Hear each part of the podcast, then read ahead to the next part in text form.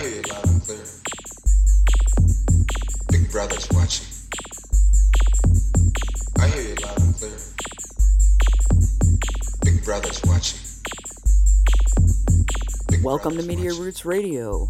This is Abby Big Martin. Brother's watching. This is Robbie. Big How's everybody Brother's doing? watching. How's everybody's holiday?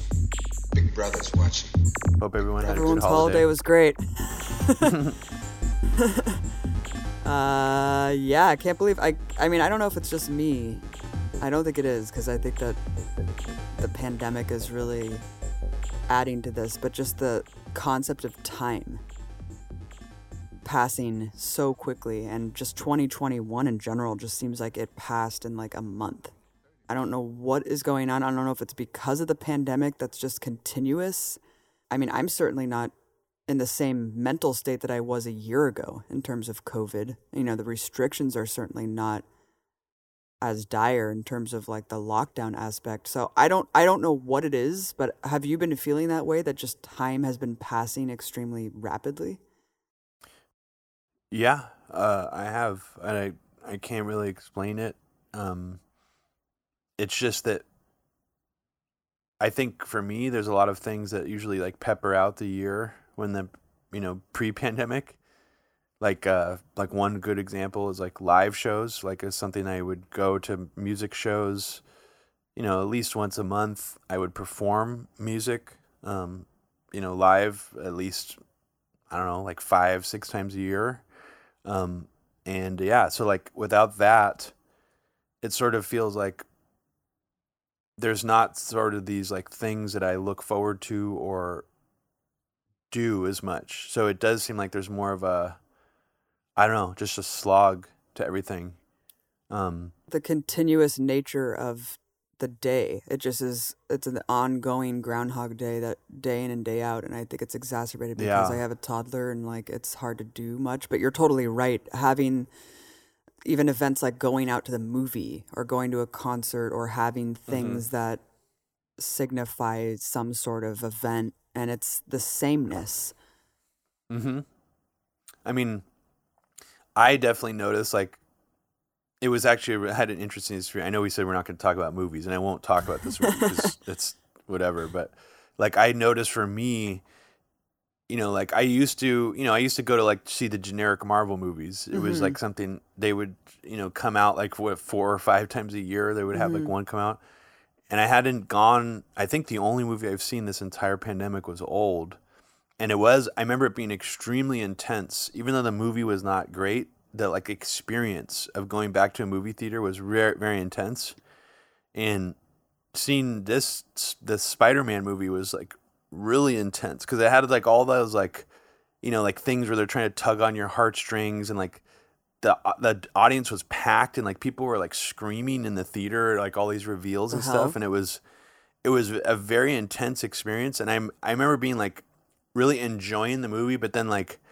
it created almost more of a a whiplash effect where it was like after I got out of the movie I was like yeah that movie was actually like pretty sloppy and messy but like it really hit me. Like I I hadn't seen a movie in so long I haven't experienced like that uh, sensory overload in so long that it like it brought down like all my defenses like usually I'm like more critical you know if I'm watch like I because I go, used to go to movies all the time but it was almost like I it, it hit me in this like little kid way where it was like it just overwhelmed me and then like I had this whiplash of being like oh I was just like so needing to have a movie experience like that that I just like didn't wasn't thinking about how messy the movie was.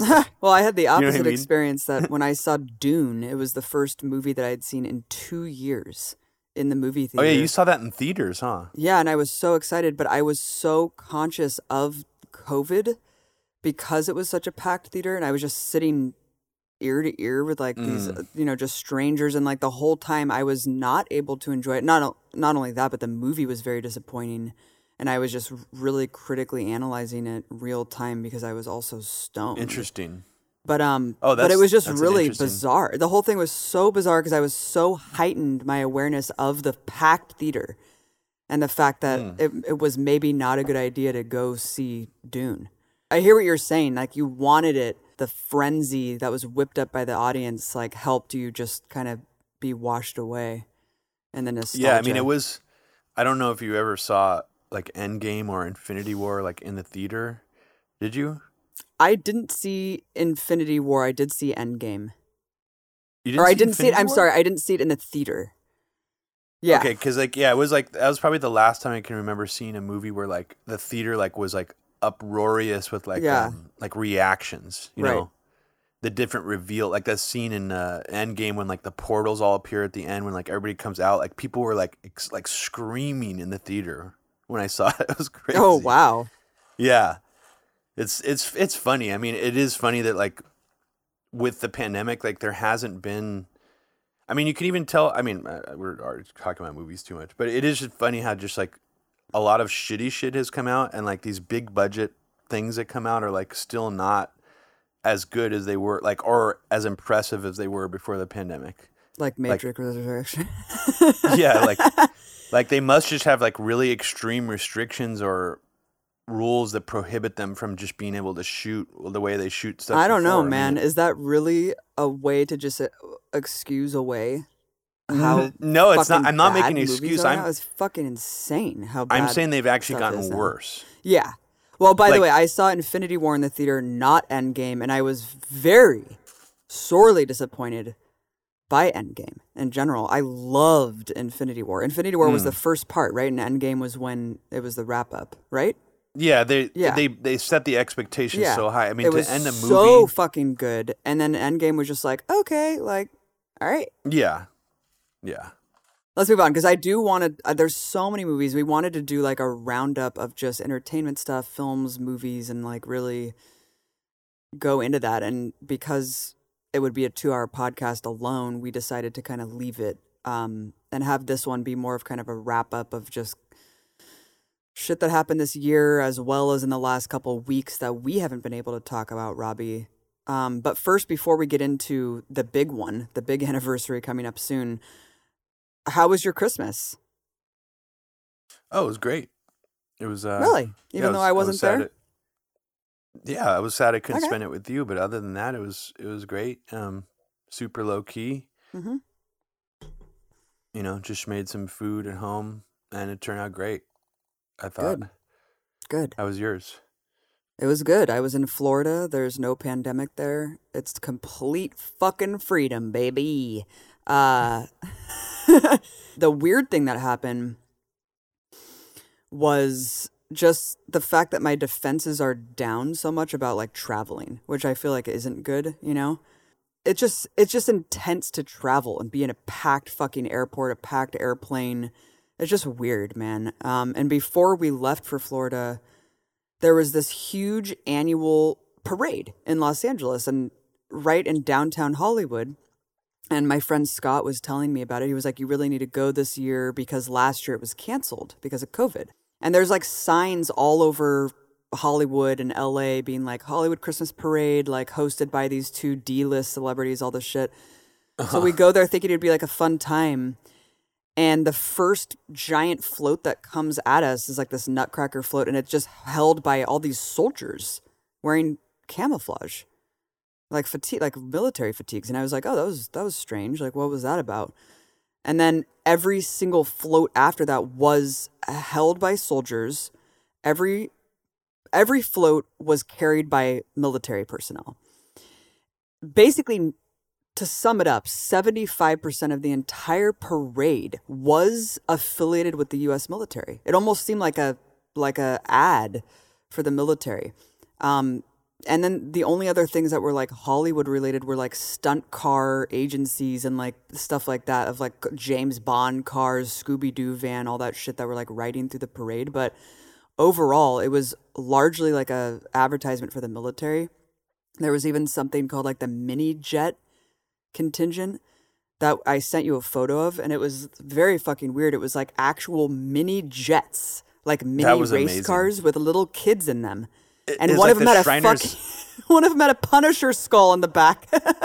Holy shit! It's it reminds me of those parades. Remember, like, and I don't know if we were if this happened like when we were kids, but like they happen all over the country. Those Shriners parades where they do the miniature cars. Have you seen those Mm-hmm. yeah, before? yeah, yeah, yeah. It reminded me of that, it almost makes honestly i might wonder if there is like some kind of like shriner or like masonic relationship to that parade i just because of the miniaturization because it's like such a specific thing to do like a miniature jet with the children pretending Yeah. to be uh anyways i don't know It was just weird as shit, dude. And I and I haven't been to a parade in a long time. I know that like the gay pride parade has like banks and like weapons contractor floats and stuff like this, but this was so over the fucking top.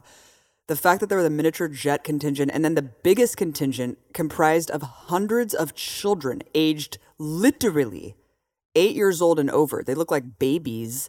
Were for Marine youth just marching like in formation and it was just like what is going on like honestly what is going on there was a huge L. Ron Hubbard float um too but other than that it was like largely military stuff and then the very last float was Santa Claus next to a fucking marine like Oh, like waving like standing next to a marine on the float and I was like why are you with the army like what why are you with like a soldier Santa did he have a? did he have uh, like any medals on or was No. santa like decked out at all militarily No, no he was just he just looked there. like a normal Santa. He was a normal Santa surrounded by military people. They were like escorting him. wow interesting Yeah. huh So I don't know what the hell's going on. I don't know what this is all about. Everyone seemed to love it. Uh, no one seemed to care. Mind you, I didn't really talk to the people on the sidelines, but I was just like so alarmed in general that this is just the way it was because it actually has no affiliation affiliation with the military at all. It's supposed to be like a Hollywood, LA centric, and I honestly, sadly, just think that that's how shit is like I don't go to many sporting events or anything like that, but I think that this is just the level of military indoctrination that is just commonplace across the United States. Like the glorification and fetishization of the military is just totally part and parcel with the, with celebratory stuff, and it, it was very very disturbing. Fascinating. And uh, yeah, when I saw the pictures that I I never I mean to me it looked unusual. Like I don't know if there's I mean there's military parades probably all over the country, but they're usually like official, you know? Or there'll be some battery like a mar like there'll just be like a group that does marching or drills, you know, that'll go to parades. Um so I I mean definitely doesn't seem like any look like anything I've seen before. Yeah, I Uh, mean it was weird, dude. bizarre. It's very late stage Empire Decay. It seemed like super forced. It was just like love the military. It was like I felt like I was like in what they depict North Korea to be. You know, like how is Mhm. any of this relevant or or appropriate rather for the Christmas Yeah. season? But Wild. anyways, anyways, we got a big old we got a big one coming up, Robbie. The anniversary of Yeah. the January 6th coup d'etat. Baby. coup d'etat. The coup d'etat. Um, the insurrectionists. Uh, the thing that has become such a another topic that has become so politicized and so like distorted on both sides of the argument that it almost seems like no one's having or wanting to have like an honest discussion about it still. It's it's one of the weirdest things ever. I just keep going back to the idea that we said it last year, we'll still say it now, that you can see with your own eyes if you watch all the footage that for some reason, and I don't know how it was done, the Capitol Police were simply not given the right amount of personnel on such a huge day, and then also just like let the people in. Like some of the police literally just let people in. Some of them maybe tried to fight some of the protests from going in, but a lot of them just seemingly let them in. So I don't know what the fuck happened. If it was a ordered stand down, let it happen on purpose. Basically, what the right has done, Abby, and I know you haven't, you don't watch as much right wing media as I have, but what they've done is they've essentially gotten themselves in this position, including like mainstream Fox News shows like Laura Ingraham, Tucker Carlson, saying that January 6th was a false flag. And the reason they're calling it a false flag is because out of all the people rounded up and like arrested and questioned over this event, uh, like a couple of them apparently were federal informants or had some relationship to the FBI. So this they've taken this concept that you and I have been talking about for like over a decade that let's just say this no matter what kind of protest it is if it's a large enough protest, especially if it's something that's near like federal government facilities, guaranteed there are law enforcement infiltrating the protest. Guaranteed. Like even at the very least just to monitor and have like intel from inside the protest. Now, it's another concept entirely when you extend it to like agitators, people trying to set shit off like you know, like that guy at that Firestone Tire Center Mhm, from I don't know, like mhm. two years ago. That cop who was breaking all the windows, and then later, like way later, you find out he is a cop. Well, it's you know pretty obvious just watching that video he was. But you know, even some of these Antifa actions, sometimes it does seem like some things are done where it's like, is that a Fed? You know, we've already understood this concept, and we un- we also understand that you can't just run with it unless, let's say, for example, that cop who broke those Firestone uh, tire store windows. Let's say there was a fire that broke out miles away. We're not the kind of people doing a podcast who would say because that one Fed broke those Firestone tire windows, this mean that all of the like vandalism and like property damage was caused by like Fed infiltrators. Exactly. Can I I want to jump in there. That is exactly correct because it did come out that that one guy who had questionable ties to federal agencies and also was a known provocateur. That was who everyone pointed to to say, "Look, Antifa is actually who did this." And it's like, okay. Oh yeah, yeah, yeah. So, okay, so even if it is well, that was like la- that that came out really early. that came out really early this. but this Yeah. cemented that was all people needed to just say yes this was a false flag because then there's this this one guy who was a black lives matter activist which really i i don't think he really has strong political ties to any group but it's just the the, the point is that he was seen at black lives matter demonstrations and then he was at the capitol Yes. saying let's go fuck it up let, let's go inside da, da." and it's like your point is that so because one guy is there the thousand people who stormed the building, smashing shit, and all the other stuff that we know that came out of that event, that was all because of this one guy. None of that would have happened unless this one guy opened the door and said, okay, guys, let's go. Well, that's what's fascinating, and and just I just want to clarify. I don't think that that guy you're talking about, and I forget his name. Yeah, I forget his name too. He was, I think he was black. If I'm thinking of the same guy you're talking about, and I don't know if he actually tried to rally people inside as much as he was just like they're documenting all the things very closely. Like he captured Ashley Babbitt getting shot in the neck and things like that. There were at least two other people, like white guys. Like one of them looked like a very generic, like indistinguishable from like a MAGA, like militarized militia guy who was telling people to go inside, who apparently has some connection to the FBI. Okay, let's take that at face value. That still doesn't explain what happened that day. You can't just have a couple people egging on people to go, th- you know, break the barriers, and then that's what causes it. So Right, what's really it- fascinating Yeah. is that this is the right narrative now is that this was a false flag because somehow the feds instigated like the protesters from going inside the building. That's what their narrative is now. And this is all being propped up mostly by a guy who wrote this really in-depth article for a website called revolver news named darren j. Beattie. And he has been featured on many programs, including Tucker Carlson show and even Glenn Greenwald's podcast. He had him personally come on to explain this whole breakdown where he thinks January 6th was a false flag. But what's really fascinating, Abby, to me about all this is it's such a it is like a textbook limited hangout like one of the most blatant limited hangout narrow discussions I've ever seen deliberately so to avoid having to talk about a lot of other stuff and I'll just really quickly say to present this like Darren J. Beattie is doing, he can't have the discussion about the history of COINTELPRO. The most of the history is about the FBI and other federal agencies going after the left and trying to disrupt left protest movements. So they can't talk about that contextual history. That can't be included in the narrative. So that's already like limiting the, the scope of this narrative very small. Then what's also fascinating is the right has pathologically like their new narrative, like Tucker, you know, on his show, will act like QAnon never existed. That's their new narrative. They'll act like QAnon was like ma- a creation made up by the liberal media and that it had no impact. Well, I mean, we both know, Abby, that that probably wouldn't have happened on January 6th if it wasn't for all the energy and how riled up QAnon and the QAnon movement had made people.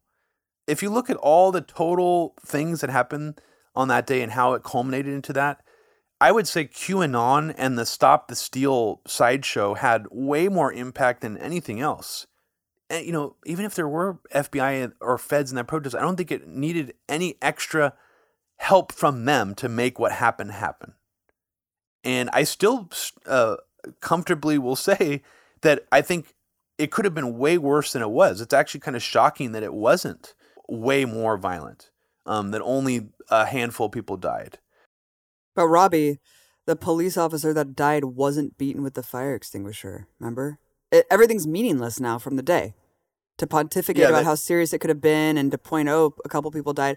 Well, actually, if you look at the people who died, the lib media lied about that too, which makes the entire argument that you're putting forward completely irrelevant.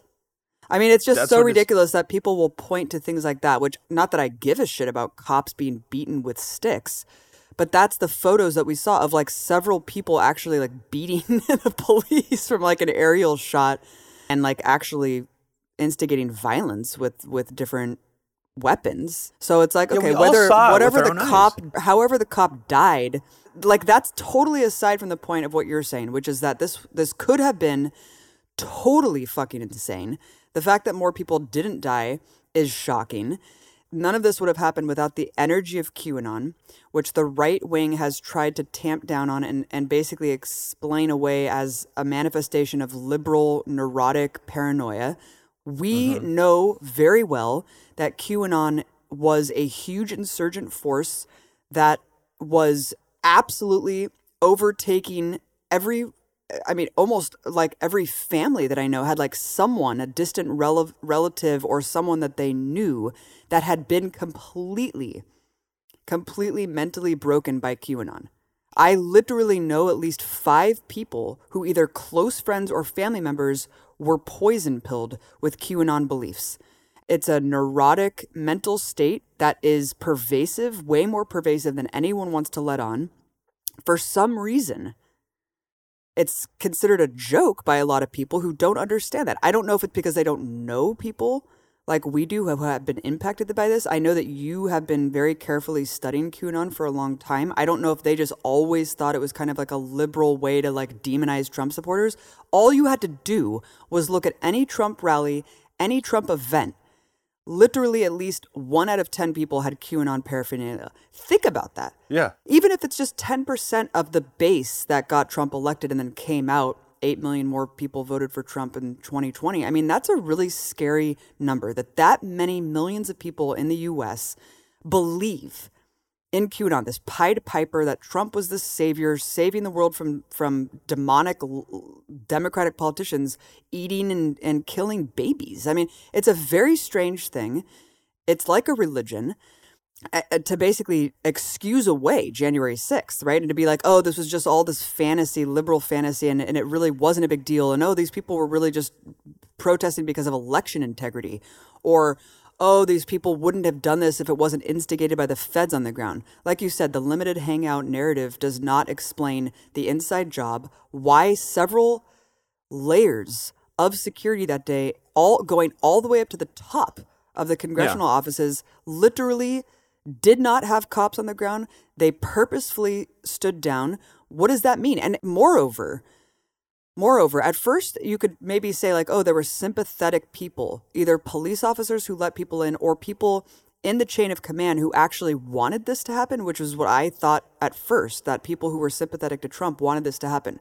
Now, you know, here we are almost a year later where nothing's been done in terms of prosecutions to people above the low level protesters, like a couple people getting slaps on the wrist, getting sent to jail for a few months, which is fucked up if you're not going to go after the people who did this. Who who allowed this? Who authorized it? And who fucking egged them on? Donald goddamn Trump. And all of Trump's cronies who fucking were telling people this is what we're to do, riling all these people up from the Stop the Steal rally, marching over to the Capitol. The fact that all those people were untouched and there's this big conspiracy being like, oh, they just hate Trump and want to take him down. They could have easily, they could have easily charged him with incitement to violence. They could have easily charged many people with incitement to violence. You know, and they didn't. They chose to just go after a couple protesters and just wash it all away. And that that to me is very very very weird. And that has never been explained and I don't actually know what to think looking back a year later about why that happened. Why no one was actually held accountable when they could have been from Democratic politicians who wanted to like teach Trump and his followers a lesson. The most accountability we got uh, was uh, Trump being kicked off Twitter. Yeah. Yeah. when he was when he was trying to it seemed like he was going to keep egging on uh, the protesters from inside i mean it is going to always remain a mystery the right somehow and this is the part that really obviously bothers me is a lot of people who are like knowledgeable about deep politics and, and real conspiracy stuff they get sucked into these kinds of narratives and they don't a lot of them don't seem to see the limited nature of this like they're like, oh yeah, that Darren J. Beattie piece seems good. Like, what what problem do you have with it? Look, if Frank Gaffney and PNAC members are talking about this January 6th revolver piece being, you know, this is proof it's a false flag because of these infiltrators, you know something's off. You don't have to be a rocket scientist to know that if one of the most hardcore PNAC neocons is pushing a false flag January 6th conspiracy theory, that something's off about it and that it's obviously not like a truthful full spectrum thing that's really going to teach you you know what happened What is his theory about why the false flag happened? Was to set up this new wave of domestic terror legislation against the right wing, to demonize Trump supporters and ban Trump from Twitter? Like, what was it? he doesn't go as much into that he just goes into and i think that he you know he gives himself an out by narrowing the scope Right. to that because if he widened it even to what you're saying i think it would fall apart a little bit more So he's just asking questions, Robbie. He's just asking questions. He's just asking questions. I think it's really fascinating, and we do have to take pause when someone like Frank Gaffney is platforming something that's basically would have been like InfoWars type of narrative like five years ago. What does that actually show you? Well, it shows you that there's some utility for these neocons, these far right neocon hawks, to be pushing this kind of narrative. I, I guess what I'm trying to emphasize to people is something about this narrative is non threatening and is designed to keep people in a partisan prison. Yeah, at the very shit. least. At the very least. And it still is weird to me that the left even doesn't take January 6th seriously, or they just simply laugh at it because the liberals made such a big deal about it. Well, let me just interrupt there. There's, it's kind of the same characters on the quote unquote post left or whatever that we're talking about, and they're the same people who actually didn't like the rioting from Black Lives Matter. So it's Oh, almost yeah, like you're yeah. just literally mimicking right wing talking points where January 6th was no big deal, but Black Lives Matter rioting and Kyle Rittenhouse doing what he did is actually heroic because he needed to he needed to, you know, do something about the crime that was being committed. So let's I mean it it's such a toxic mentality and it's so parallel to the right wing that it's almost like pointless to talk about because the majority of people that I know get the nuances that we're talking about. And it's like, look, the right wingers who apologize for January 6th will also be up in arms and call for a police state based on Black Lives Matter protests and fucking Kenosha and stuff like that. So it, it's so hypocritical and so stupid that it's like pointless to even talk about these this current in the alt left, post left world that is just indistinguishable from right wing rhetoric. And the only reason that it's popular is because it gives right wingers cover to be like, look, even this guy on the left agrees with me.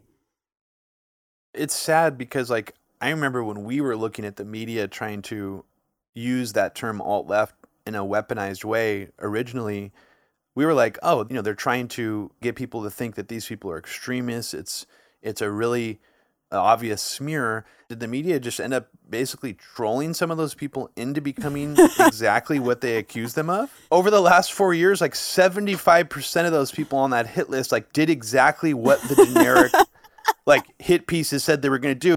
Besides like Mark Ames and like Yasha Levine, like a handful of the people who got in the crosshairs of that who are definitely not like that. But like all the other people did exactly what they it's really it's sad almost. I guess I'll just end this by saying that if you want to talk about federal government letting this happen on purpose or letting something grow to the point where it needed to be quashed, you know, um, then look to how did QAnon grow to the level it grew to? How did that happen? So if you're if Darren J. Beattie and these people like Frank Gaffney think that the FBI was really plugged into the ground level protests, what would they say about QAnon, the top level that like poured the energy in, you know, that Trump harnessed? What would they say about that? Was that a psyop? Was that a false flag? Was that the feds allowing that to happen? They don't talk about that because that presents a whole new range of issues that need to be addressed and also they don't want to take accountability for basically allowing the QAnon cult, you know, to enmesh with their sort of own right wing movement, which is also weird. They don't want to. They want to pretend that never happened. There had to have been federal government people, FBI, some people in federal agencies who are monitoring QAnon. There just had to have been. We don't know what was done, but I think eventually we're going to hear about what the full scope of this like investigation actually was at some point. Somebody had to have been looking into it. To think that the FBI and other people ignored that and let it just metastasize into what it became and didn't care about it would be ludicrous. The problem is because it's been purged, it's hard to track now of like how oh, big yeah. it is. And so it's so underground. 100%, yeah none of those people stopped believing it because there's no logic there. It's like once Trump lost and didn't stop the steal, quote unquote, and didn't save the world from child trafficking, like no one like had the light bulb moment that was a QAnon supporter, and they're like, okay, like this this is false. It just manifested and became another or just manifested and became another aspect of the QAnon belief system. It's like it's they didn't shed themselves of it.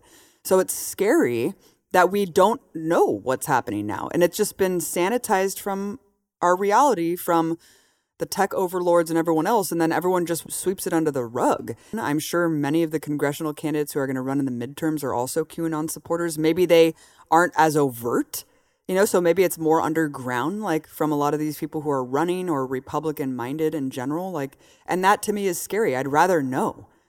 Well, I think you bring up a really good point that almost like in a way, this is sort of allowed people like Tucker and other people on the right to actually erase the history of QAnon and be like, what? This is all made up by the liberal media because mm-hmm. it's all gone from the internet now.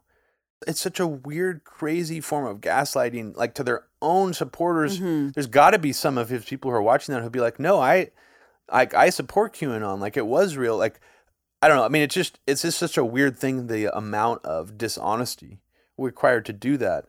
And then I think what QAnon one of the more dangerous things it opened the door for, I think, is linking conspiracy style thinking, like paranoid style thinking, with hopium or like a hopeful end result. It's where you think that somehow the world is going to be saved by someone.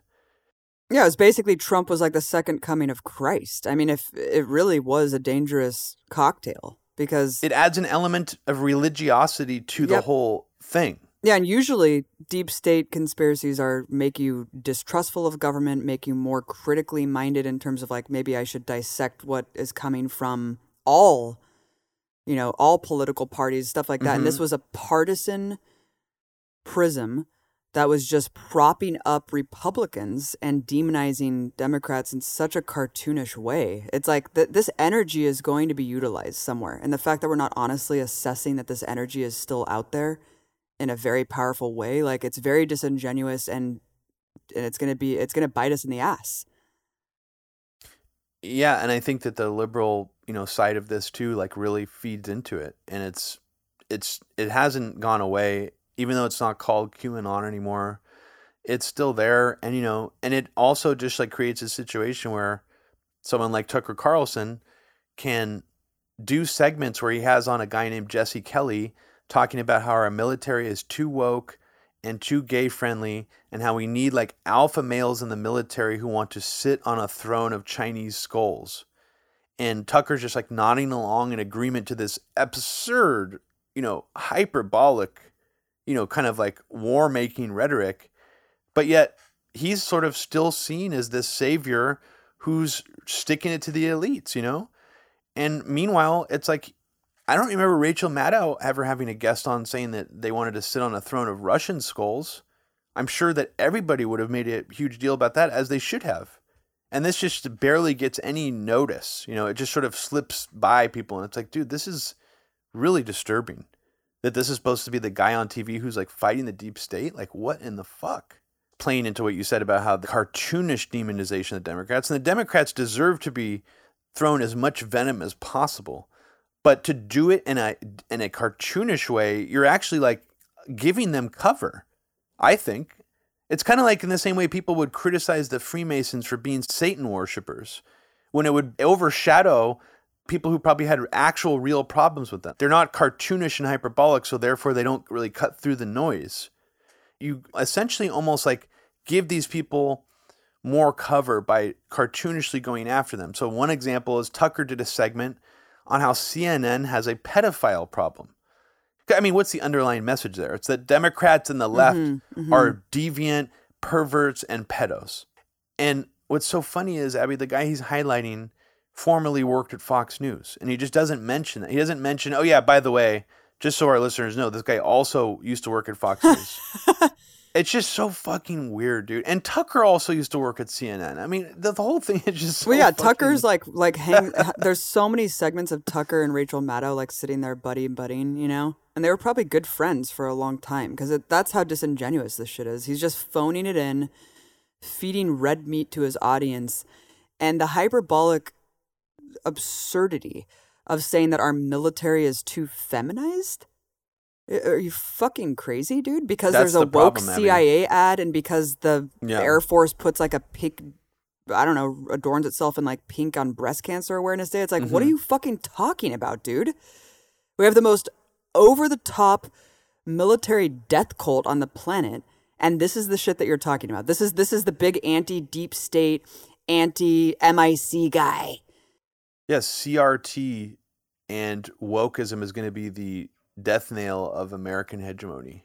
Like Okay. that's the narrative that they're putting out, which is so dude, funny. it's uh, dude, it's just it's so made up. I mean, that's the thing. It's like this has no roots in reality. And what's so sad is that the right wing propaganda machine is so strong and overwhelmingly influential that you just pick one person in the middle of like, you know, Alabama or Kentucky or whatever, and I'm sure that they'll be terrified of critical race theory. You know, they don't probably don't know anyone who's actually being taught militant, like pro black ideology at school. It's just the idea that Fox News is pumping into their brains, that that is the most important thing, that it's brainwashing the youth, that the liberal Marxist hegemony is taking over our schools. It's like when you look, when you like take a bird's eye view of like the problem with academia, it's not critical race theory and it's not even liberalism at colleges. It's basically giant billionaire funded college curriculum like pushing capitalism. I didn't learn about Marxist theory or like alternatives to capitalism that weren't painted in a really negative light. I went to San Diego State, but I don't I don't know anyone who got indoctrinated with Marxist thought at their college, let alone in fucking high school and grammar school. Like it's just such a non-existent idea.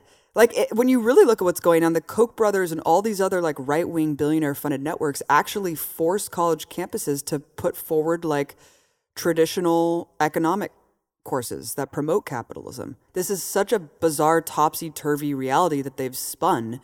It is so fearmongered that people actually believe that this is a serious thing that they should be railing against. It's shocking. And the wokeism stuff is just totally fake because it's a superficial thing where they're tokenizing oppressed ideologies and identities and weaponizing them. You know, it's it's it's all about representation and it's not about actually addressing the underlying roots of oppression whatsoever. That's an ad campaign. That's just smart thinking in terms of the establishment. Like they know how to tap in to the most superficial as- aspects of liberalism, where people will actually be appeased by seeing a black, you know, a black female vice president. They're like, okay, we did it, Joe. We did it, Joe. Like that's it. It's insultingly stupid, but unfortunately, that's the reality that we're living in. it just they've just really driven people into a frenzy where it's really all they see. I mean, when you hear a casual Fox News viewer just throwing out the acronym CRT in like normal discussion expecting people to know what they mean, and all the context that falls along with it. I just think it just really illustrates how much of a bubble they are in, how much of their own reality they are in. That's what is so interesting to me. While why there's so much focus right now on the liberal media spectrum of things and how manipulative they are, which they are. I mean, and there's just so little focus on the right media. Joe Biden's presidency thus far has just been such a fucking joke, such a failure. So much that he's done has been indistinguishable from Trump, from the sanctions that he left in place to, you know, the immigration. There's statistics that show that he's actually deporting more people than Trump at this point in his presidency, to the fact that he's just broken every single campaign promise, things that he could do just with an executive order or, you know, the flick of a wrist, signing a piece of paper, absolving student loan debt it's just an absolute joke. This Build Back Better giant bill that he couldn't even pass, even though it was his entire campaign mantra. Like this was what he ran on was this phrase. And like it is just hilarious that this giant piece of legislation could not get passed, even though the Democrats control the House, the Senate, and the presidency. And they blame everything on Joe Manchin. It's like it almost just seems like a weirdly calculated thing that every two to four years you have this one person who just can't break that you know, like the parliamentarian or someone like Joe Manchin or Kyrsten Sinema. It's like the one person who just they, the Democrats just can't do it because you just got this one moderate in there who just won't budge, Robbie. So you have to do everything possible to appease the Republicans, to bend over backwards and be like, Joe, what what can we do with the bill to make you vote for it, Joe? What can we strip? How bare bones do you want this bill to be so we can get your vote? And at the end of the day, he doesn't even vote for it anyway, right? And then this, they can just blame him and be like, see, we need a bit better voting turnout next time so we can get Joe Manchin out and then we can get another Democrat in. And then so the next time, maybe we can pass something substantial. It, it, it, it almost seems like a conspiracy um, because it is just so funny the way that this happens every single time that Democrats are in power. You know, nothing gets done and they just blame it on the Republicans anyway. And then they just use elections to be like, this is all that matters is that you vote. Otherwise, abortion's going to be banned. Otherwise, this is going to happen. Meanwhile, there's even Democrats. The official Democratic line is like, yes, they are supporting anti choice candidates. Remember Tim Kaine? Ding, ding, ding. Spanish speaking Catholic who was anti abortion on the fucking vice presidential ticket to Hillary Clinton they're actually openly saying they are going to support anti choice candidates in these red states, Rob, because they got to reach the masses. They have to do whatever they can to appeal to those Republicans, because that's all that matters. Not half of the country that doesn't vote, that is eligible to vote. Who gives a fuck about those people, right? We don't care about reaching them. All they care about is reaching Republicans and trying to actually water down their agendas and become more moderate to try to reach this invisible voter. None of these people are going to vote for Democrats anyway. So it is just the most bizarre thing. I feel like I'm living in the twilight zone. I'm so disgusted with Joe Biden. It's worse than I even could have imagined because, at the very least, I thought that he was going to lift the sanctions on Iran and, and move forward with the Iran nuclear deal. I'd never actually thought that he would absolve student loan debt because I know that he was instrumental in these bills. He has a whole history in his career of actually trying to make it harder for people to eliminate their student debt. So I was never really optimistic about that, but I just thought it was funny that that was like one of his main pillars of his campaign was like this is for certain what he's going to do was like absolve the $10,000 of student debt and then he couldn't even do that because he just doesn't give a shit. But it's just so surreal to me that this is where we're at, this is where we're going to continue to be at and then they're just going to blame they're going to blame us, Robbie, when they lose cuz they will fucking lose. Joe Biden was saying he was going to be a one-term president at the beginning which is insane. oh yeah, he literally was. He was like, "I'm just gonna like uh, like ease the transition away from Trump because Trump is so evil and maniacal, and the next Mussolini that I'm actually going to be the, the buffer." So then I, uh, someone else can run. Well, who the fuck is it going to be? Pete Buttigieg and Kamala Harris? Everyone hates them. No one's going to vote for them. And so I honestly think a Republican's going to win. Of course, of course they will. And especially with all the COVID rollout, Biden has been such a disaster on that. And as we're going to get into next, it's been so politicized, and the Republicans have captured the angst from the pandemic in such a fruitful way that it is going to manifest into just consolidating power because the Democrats have failed tremendously with the COVID response.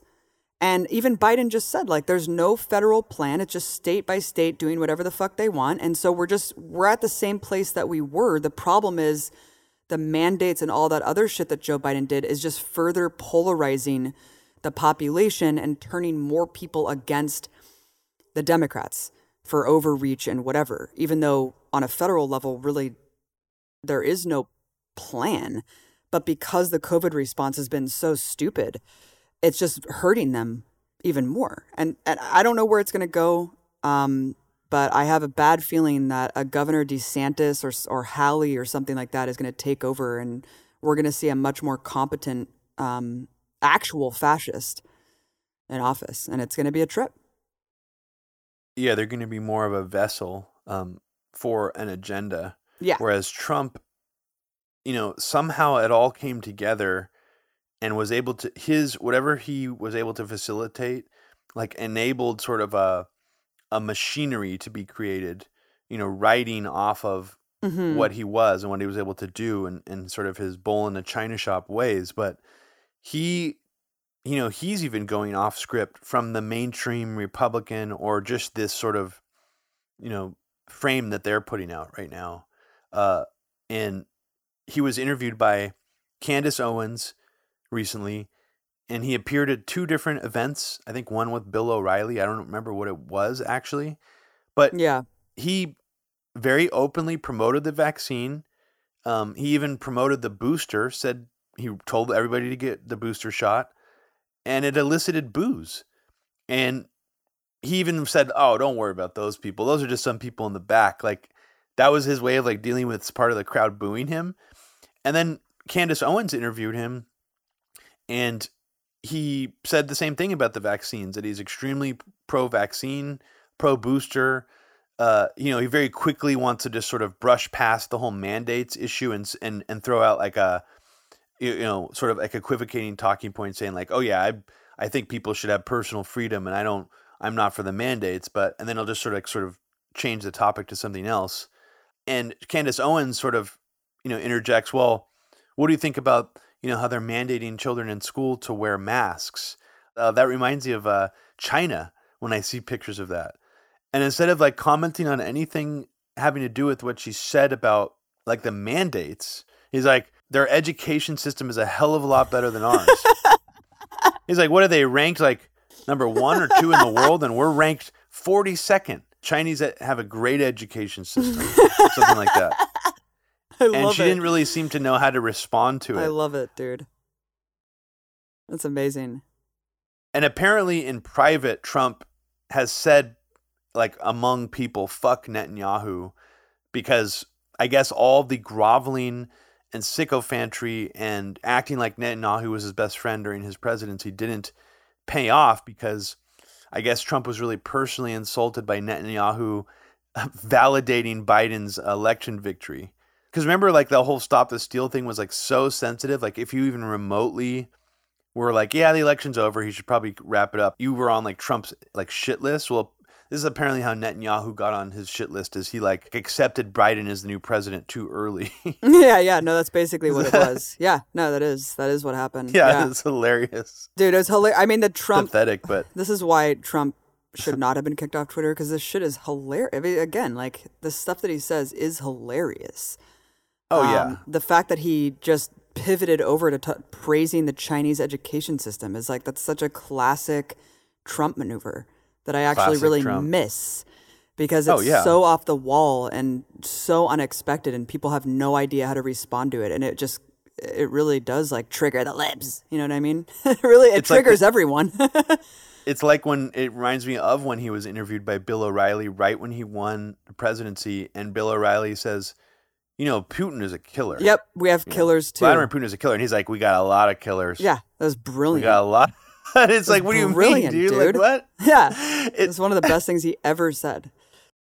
he did a similar sort of wishy-washy answer when Candace Owens asked him why he didn't pardon Assange. So he was asked by Candace Owens also. to- uh, It's like one of the last things I remember from the interview. I didn't even watch the whole thing.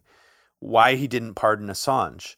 And you know, it's funny to hear someone like her acting like Assange is this is this hero and is really important to her movement because you know the right didn't give a shit about WikiLeaks until they started to like hurt Hillary Clinton and the Democrats.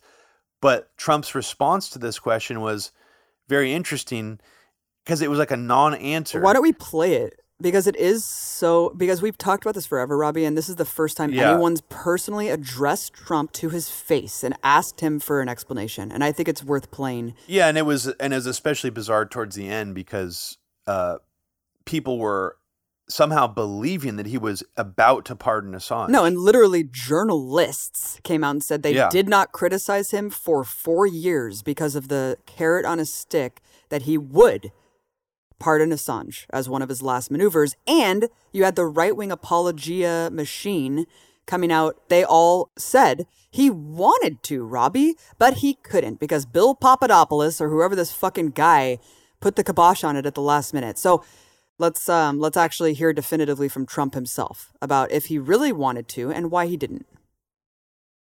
And I want to ask you, in terms of talking about this corruption, by the way, a name that comes to mind in the news recently is Julian, Julian Assange. You know, he was exposing this corruption early on. He's had his life ruined because of it. It's, it's a really sad story. Edward Snowden, I mean, think about that bravery. For me, I was quite young when that was going on. but I mean, the idea of saying, hey, whistleblowing, actually, we've got some corruption going on. They're not being honest with the American people. You could have had a chance to pardon these individuals. What was, why, why, why decide not to in that moment? You have two sides of it. In one case, you have like sort of a spy deal going on, and in another case, you have somebody that's exposing real corruption. Right. Uh, I feel a little bit. I won't say which one, but I feel a little bit more strongly about one than the other. Right. Uh, but and you probably understand that. Mm-hmm. But uh, I could have done it. But I will say you have people on both sides of that issue. Good people on both sides, and you have some bad people on one side. Uh, but I decided to let that one ride, let the courts work it out. Mm-hmm. And I guess the courts are actually doing that. Yeah, these are big decisions. Yeah. In a certain way, you know, you have a country and there was some spying things and there was some bad things released that really set us back and really hurt us with what they did. You understand that. Mm-hmm. But at the same time, in many cases, what they did, these are the same people that came after me so viciously and dishonestly. Yeah. So, you know, you That's why. take a That's why I view. thought, hey, So I say, come if on, I'm in your, courts, if I'm in your get out there." circumstance, I'm No, going. no, you know what? Yeah, well, you can. You can I could have gone. I was very close to going the other way. Yeah, I think you were too nice. I might have been too nice. Might have been a little too I've been- nice. I've been known for being very nice. I can't wait to ask more questions, but first, we're going to take a quick break and hear from our sponsors. It is a very strange answer, Robbie, because not only, like you said, is he hinting to the fact that he thinks one of them is a spy. Like one of them's good, one of them's bad. I don't know what the hell he's talking about there. Um, it would almost appear that he's talking about Snowden being a spy, which is very interesting. which would mean a Russian spy. Like, yeah, it seems like he's trying to like appeal to that older narrative that was put out by like people like Mike Rogers, that like neocon Republican congressman who was trying to say Snowden was like a part of like a Russian intelligence op. But even though Assange is cu- accused of being like a part of a Russian intelligence op, so it was really strange. But yeah. Yeah. he did not want to say anything, and he didn't want to name them personally. And after he said one of them was sus and the other one wasn't, he was like, "And you know what?" He was like, "I could have, I could have done it." And he was like, "But I Yeah. didn't want to." he was like, "I let, the, I decided to let the courts play it out." It's like, what the fuck, like. I, I just it just made me so enraged because you still will hear people like Saagar Enjeti on an Assange live stream that I did that I came on shortly after him and he literally said that Trump might pardon Assange if he wins the presidency again. And he even said that Bill Papadopoulos guy or whatever the fuck that guy who conservatives claimed stopped Trump at the last minute that he was going to pardon Assange, but then this guy came in and said, "You know what? You shouldn't do it." And Trump was like, "Okay." Um, he he promoted that narrative too, and then he was like, he was like, maybe Trump will do it the second time. It's like, holy fuck, dude, are you serious? I've actually never heard someone use it as like uh, an endorsement of his second term. So that was real scary and. God damn, dude, the amount of people who have apologized for him even after he left. The one thing that a president could do is pardon people. like, you can't tell me that a Yeah. president has no power to do that shit. And yet they still did. They still made excuses for him. They still did, and they still. It, it's it's just so absurd that we're even having this conversation. I know. Like, of course, Trump wasn't even seriously considering uh, pardoning Assange at any point of this. So, like, this fantasy it, it is really just like a byproduct, I think, of this QAnon mentality that somehow there's light Yep. at the end of the tunnel. Tr- that not just Trump, but somehow these wrongs will be made right. That you know these you know these things are going to happen. I- It's still part of that same mentality, and that's really the only reason why this is happening. And Trump, he didn't want to be asked about that. He probably was hoping nobody would ever ask him about that Yep. because he knows that it makes him look good. Just the appearance that he was almost going to pardon Assange. It's like whatever the fuck that's supposed to mean. The idea. what a yeah. weird Yep. narrative, dude. I mean, come on. what's sad about it is that it's not even about Assange as a person. It's about WikiLeaks. It's about the fact that the this extradition that I still can't even wrap my mind around the fact that the US government is charging an Australian citizen with espionage for publishing documents that are real. Uh, but that's where we're at. And of course, the, the UK government is bowing to the whims of the US and, and just allowed the extradition to go through. A huge blow to journalism, a huge blow to just media freedom. No one gives a shit because the smear campaign worked in droves and people hate Assange. And it's not even about him, it's about the fact that WikiLeaks, WikiLeaks as an entity, as an organization, as a vehicle to expose wrongdoings and crimes and reveal all of the shit that's going on and the classification of all this stuff, this knowledge that deserves to be public and transparent. I mean, why can't people see that? That uh, WikiLeaks is so crucial. You know, it's such an important thing and that's that's the real punishment. Is they want to set a precedent that no one will ever do what he did, meaning no one will ever set up a system like WikiLeaks again because they're just terrified of being in jail for 175 years, for being tortured and rotting away in prison, like Julian Assange will. Sadly, I feel like he, he is not getting out, which is absolutely horrifying. But then again, Chelsea Manning had her sentence commuted because of this public pressure campaign, and hopefully we can do the same thing to generate enough pressure on whoever's in power um, but it, it doesn't seem likely because they hate him so much for embarrassing Hillary and for exposing all of these war crimes that helped just put a nail in the coffin for the U.S. war in Iraq. So I don't know. It's really sad. And the news that Assange just had a stroke, you know, he has two boys and a fiance, and he just he's just living out his days in in a prison. It's just absolutely horrifying. Side note, uh, you know how we made a joke about Kyle Rittenhouse performing at the next RNC? Well, we don't Yeah. have we don't have to wait, Robbie, because he's already doing events at Turning Point USA, which is essentially just an offshoot of the RNC anyway, and it's just absolutely hilarious. They had like a Rittenhouse song curated to him. It's like this guy, this kid is a celebrity for murdering two people. like, how Yeah. disturbing is that? That he's like love it. paraded out there, and it's like Rittenhouse, Rittenhouse, yeah, yeah, yeah, yeah. Oh, dude, it's it's you cannot parody at this point. You can't parody it and make it more ridiculous than it is. It's it's not even after Trump leaves, you still can't. No, I mean, like we said, we made a quote unquote joke on the last episode, but it's not a joke. I mean, it's really not. Like, I in my mind, I like for a second, I was like, oh wait, did Kyle Rittenhouse like already speak at like something like the RNC? like he probably did. Like that. It's like doesn't even it doesn't even seem that ridiculous to me to think something like that now. I guess what bothered me, and maybe this is a really dumb thing to say, I'll probably regret saying it. I might want to edit it out, but like one of the things that bothered me when I saw that is, can you imagine like how much ass he got at that convention? Like that baby face motherfucker probably got like so many like repu- like MAGA women approaching him who just wanted to have like that uh, name of someone they Oh. like slept with under their belt. Oh, know? Robbie, like didn't to tell you, the story. Didn't you see him being interviewed on like a right wing like talk radio where he was like, He was like, "Yeah, dude, I just want like a like a Trump mom, like who likes like I don't know what he said, but he was basically saying that he he was hoping to get ass from it. Oh yeah, I mean he's he's a horny young kid. I mean he, one of the first things like uh, w- I saw of his Twitter account because he's got a Twitter account now was that he started liking um like step uh, sister porn on on Twitter. Wait, what do you mean? He has his own Twitter account, and just like you know, remember that one time Ted Cruz liked like a weird like voyeurism porn video, and it like showed up on on Twitter like he mm-hmm. had liked it. So Kyle Rittenhouse has like been doing that with like step stepsister porn on Twitter, like liking different clips. that was one disgusting thought that came to my mind is like that this like young kid is like knee deep in like MAGA pussy at the fucking TPUSA. the fact that like Michael Reinoehl uh was acting in self defense. I can't imagine like going up and being like, "Dude, can I get your fucking autograph? You killed a Trump supporter. Like that's fucking badass, dude." Like how insane is this world? It's wild. It's Jesus wild. Christ. And then Um, imagining like spreading your legs for this kid and being like, "Oh my god, like wear your surgical gloves when you're fucking me." So I can Oh god, pretend his like I'm gloves, like yeah. like on the scene.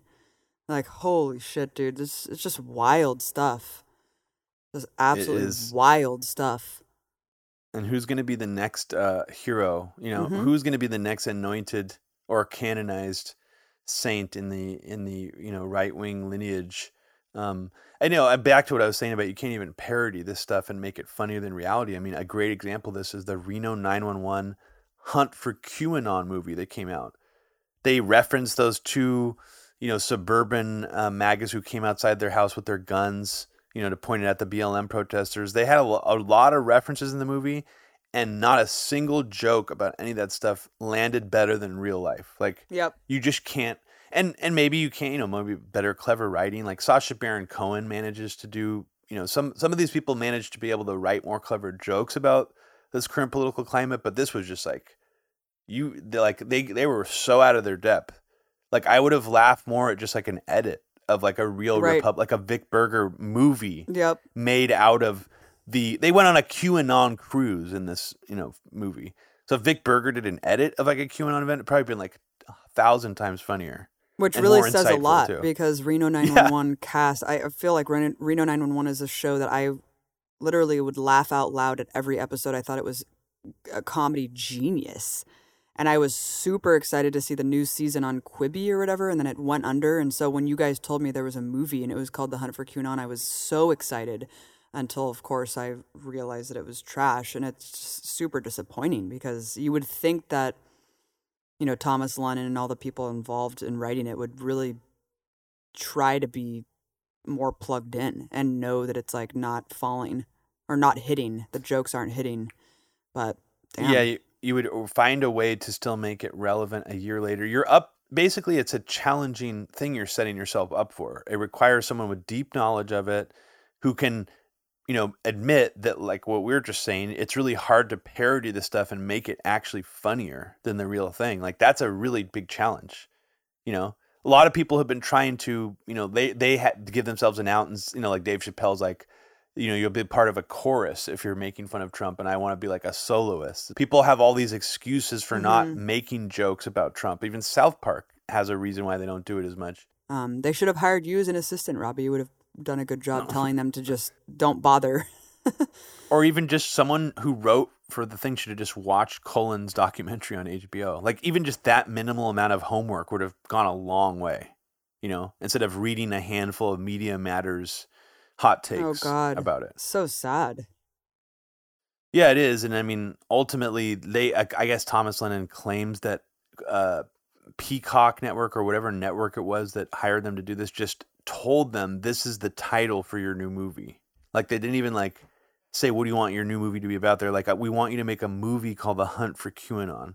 Sounds like he's giving themselves an excuse to that it turned out bad, but that Mhm. he said that in an interview. It's like, really, you were just told by the network execs you That's need to make a. QAnon. It doesn't make sense. Yeah, it's fucking. we- Anyways, Well, let, let me segue over from what we're talking about, Robbie, to talking about the drone wars really quickly because that horrific drone strike in Afghanistan um, that killed 10 civilians, including seven children, of course, was a horrific war crime, right? And none of the things that they said justified the strike uh, turned out to be true, of course. It was all fake. you're talking about the ISIS one that weapon- happened after Yeah. after the war was supposed to be yes supposedly in the wake of the withdrawal that the horrible quote unquote botched even though you know all drone strikes really kill 99 probably like 99% innocent people all the time um, and you know this was obviously a black mark on biden's record and there was no one held accountable they officially made a statement saying no one will be held accountable for this strike that killed seven kids 10 civilians and it was horrifying you know and one thing that was really interesting, though, that came out of it that I just was reading a couple weeks ago is that Biden has essentially seized most drone strikes. Um, something that no one's really talking about because, of course, the corporate media doesn't even really talk about U.S. foreign policy. You know, unless you really dug into the data, you probably didn't know that Trump had dramatically increased the drone wars because no one really gives a shit about the criminal enterprise that the United States is running abroad. So, you know, the fact that Obama, the drone king, killed tons of people, basically transformed the entire war on terror into like a drone wars into like five different predominantly muslim countries he even actually said quote turns out i'm really good at killing people end quote um, you know, basically saying he didn't know it was going to be such a strong suit of his. Obama with the playing cards and would pick out the victims every Terror Tuesday and all that shit. And so when Trump got into office, he dramatically escalated the drone war, increased drone strikes like 400%. Uh, it was catastrophic what he did. In Somalia, Trump's civilian casualty rate was actually eight times that of Obama's. That's how much he increased drone strikes in Somalia.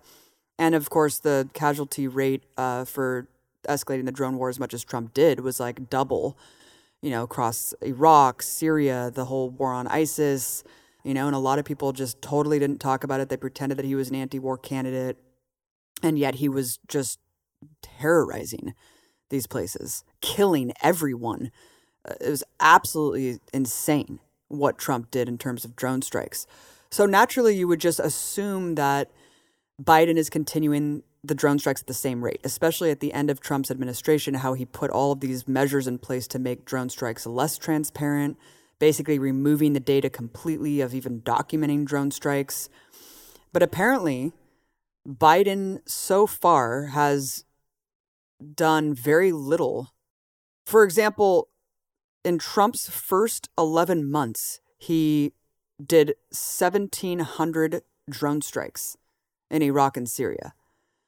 And so far, Biden has just done four in Iraq and Syria. Still horrific, but it's just crazy difference, right? Trump did 1,600 drone strikes in the first 11 months in office. Biden has done four in Iraq and Syria.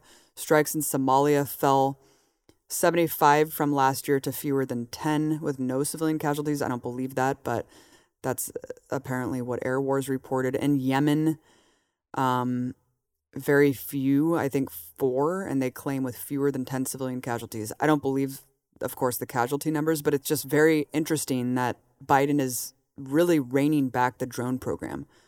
Well, that's really I'm I'm I didn't even notice that you put this in our notes because we were originally just going to talk about the um the New York Times uh, like new documents that they got access to showing the huge civilian toll of the ISIS war, Mm-hmm. which almost barely anybody in left anti-imperialism talks about. Like even left anti-imperialists seem to even sometimes back the war against ISIS without even talking about civilian casualties. So this New York Times piece goes into a lot of that that got missed even by anti-imperialists. But what you're saying, and I'm looking at this the Week article about it, it's really shocking. I mean, I'm kind of I don't even really know what to say because obviously a part of me is like this can't possibly be mm-hmm. true, but I mean maybe it is, and it, it is sort of weird that it's just sort of happening quietly.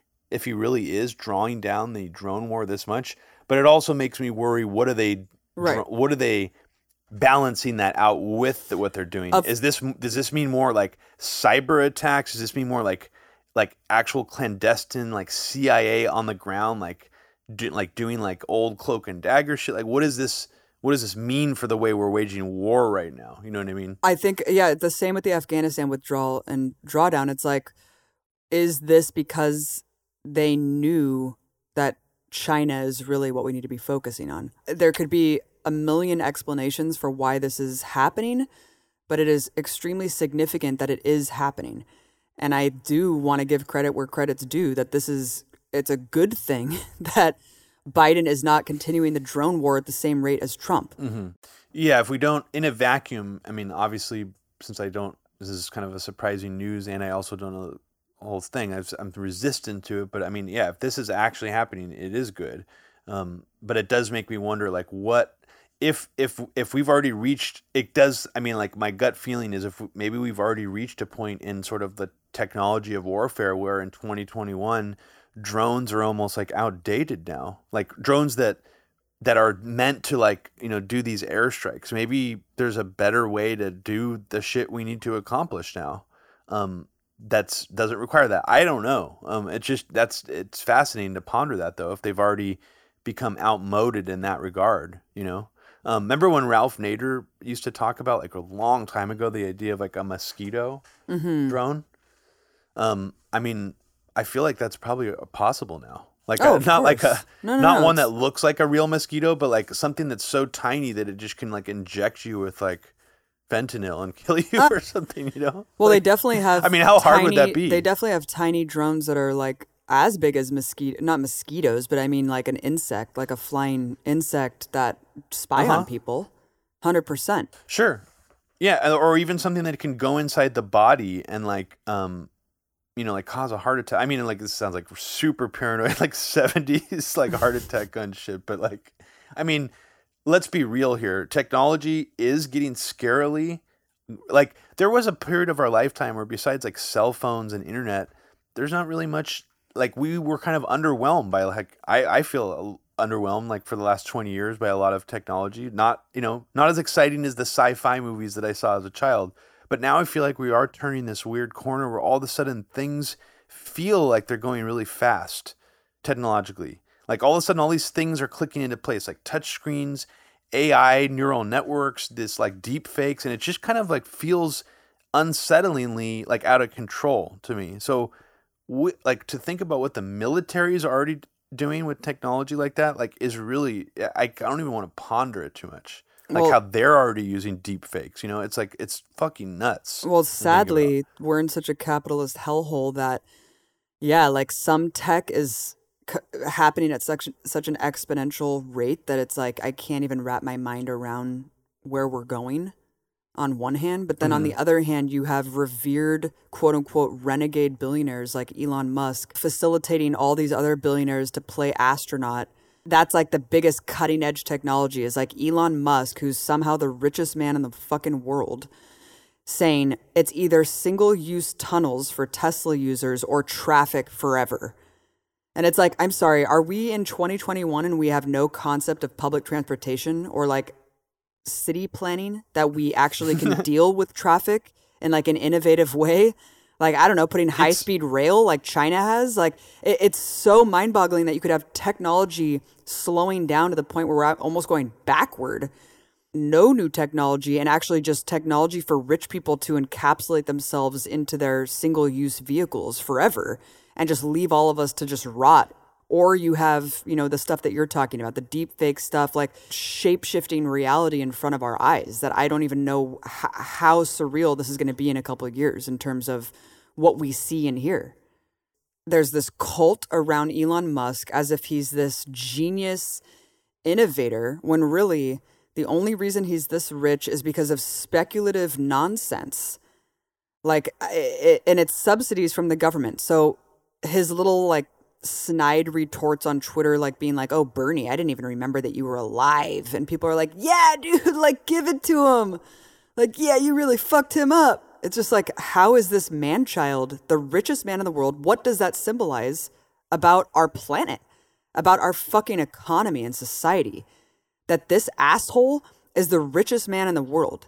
These billionaires are playing astronaut and this whole space exploration stuff just for the ultra, ultra rich is a very dystopian symbol of where we're all headed. Uh, and it's really disconcerting and alarming. and I I think. think it's and again i do think there's an element of like what we were talking about the psychology behind qanon behind the elon musk phenomenon it's really dystopian especially to me when you have someone perceived somehow as a renegade who's like going against the status quo who also is the richest man in the world both things cannot be true you can't, it just does not it's not possible just think so like why is that narrative being sort of pushed on us like why is bezos not shown that way he's not shown as a renegade he's out there flying around his stupid ass dick shaped blue spaceship and he's not like perceived as a, a renegade. And I think that it's I think that there's something to that that's very valuable for the elites, and that they've there are people who are learning from how that works. How do you get people to think you're a renegade when you're the most powerful person basically on the planet? How do you do that? That's an equation that I mean, I don't really don't think people in power had really figured out how to do except with like total totalitarian rule in like the past in like ancient history. This is a whole different like paradigm of psychology that I, I think is very, very fascinating. And I you know, and it sounds conspiratorial to say that it's all done deliberately. Um, but like what if people figure out how to you know No, what if there's it's not some- being done deliberately now, but it's like well, I guess my the the where I was going with this, Abby, was this. You know, we have Elon Musk talking about building tunnels for, to cut down his LA traffic commute, releasing flamethrowers, making electric cars that can drive by themselves. You know, all these things that seem almost like that take up all the headlines, but other things Elon Musk has talked about have gotten missed, like their deep fake and generative adversarial network technology that they've been working with for years and years, just like Google has been, and their brain implant stuff that they're already like doing stuff on animals constantly. Like they're spending hundreds of millions of dollars on animal research with brain implantation chips.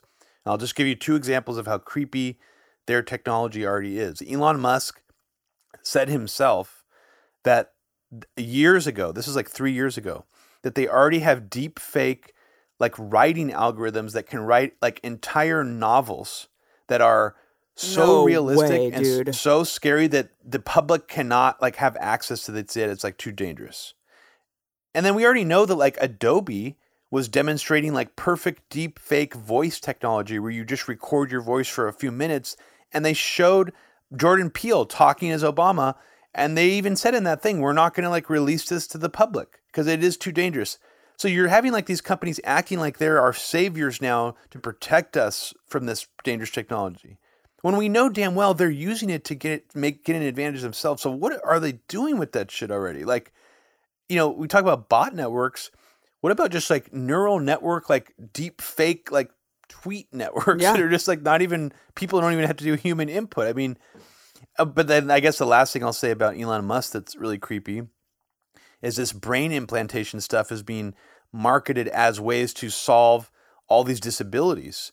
Like you can maybe cure people of certain disabilities, um, and maybe that maybe that will work like that. But on the other hand, they're doing shit already, Abby, where they're actually showing this brain implant hooked up to a pig's like motor receptors in its brain, and the computer, based on taking in data from the pig walking and moving around and doing behavior, it can predict what the pig is going to do next. Like based on like a deep fake style of technology. That's insane. And it actually shows a graph moving the motor movements of how the pig is about to move before it moves its legs. Like it can predict exactly how the pig is going to step and how long it's going to do its its gait and stuff. It's fucking crazy. Why aren't more people talking this- about this instead of? I I get why Bill Gates is such a creepy guy, you know, and I totally understand the fear and paranoia about like him being so rich and controlling so much. But it seems like this aspect of of Elon Musk that you're talking about is so unexplored, Mhm. and it's very very creepy.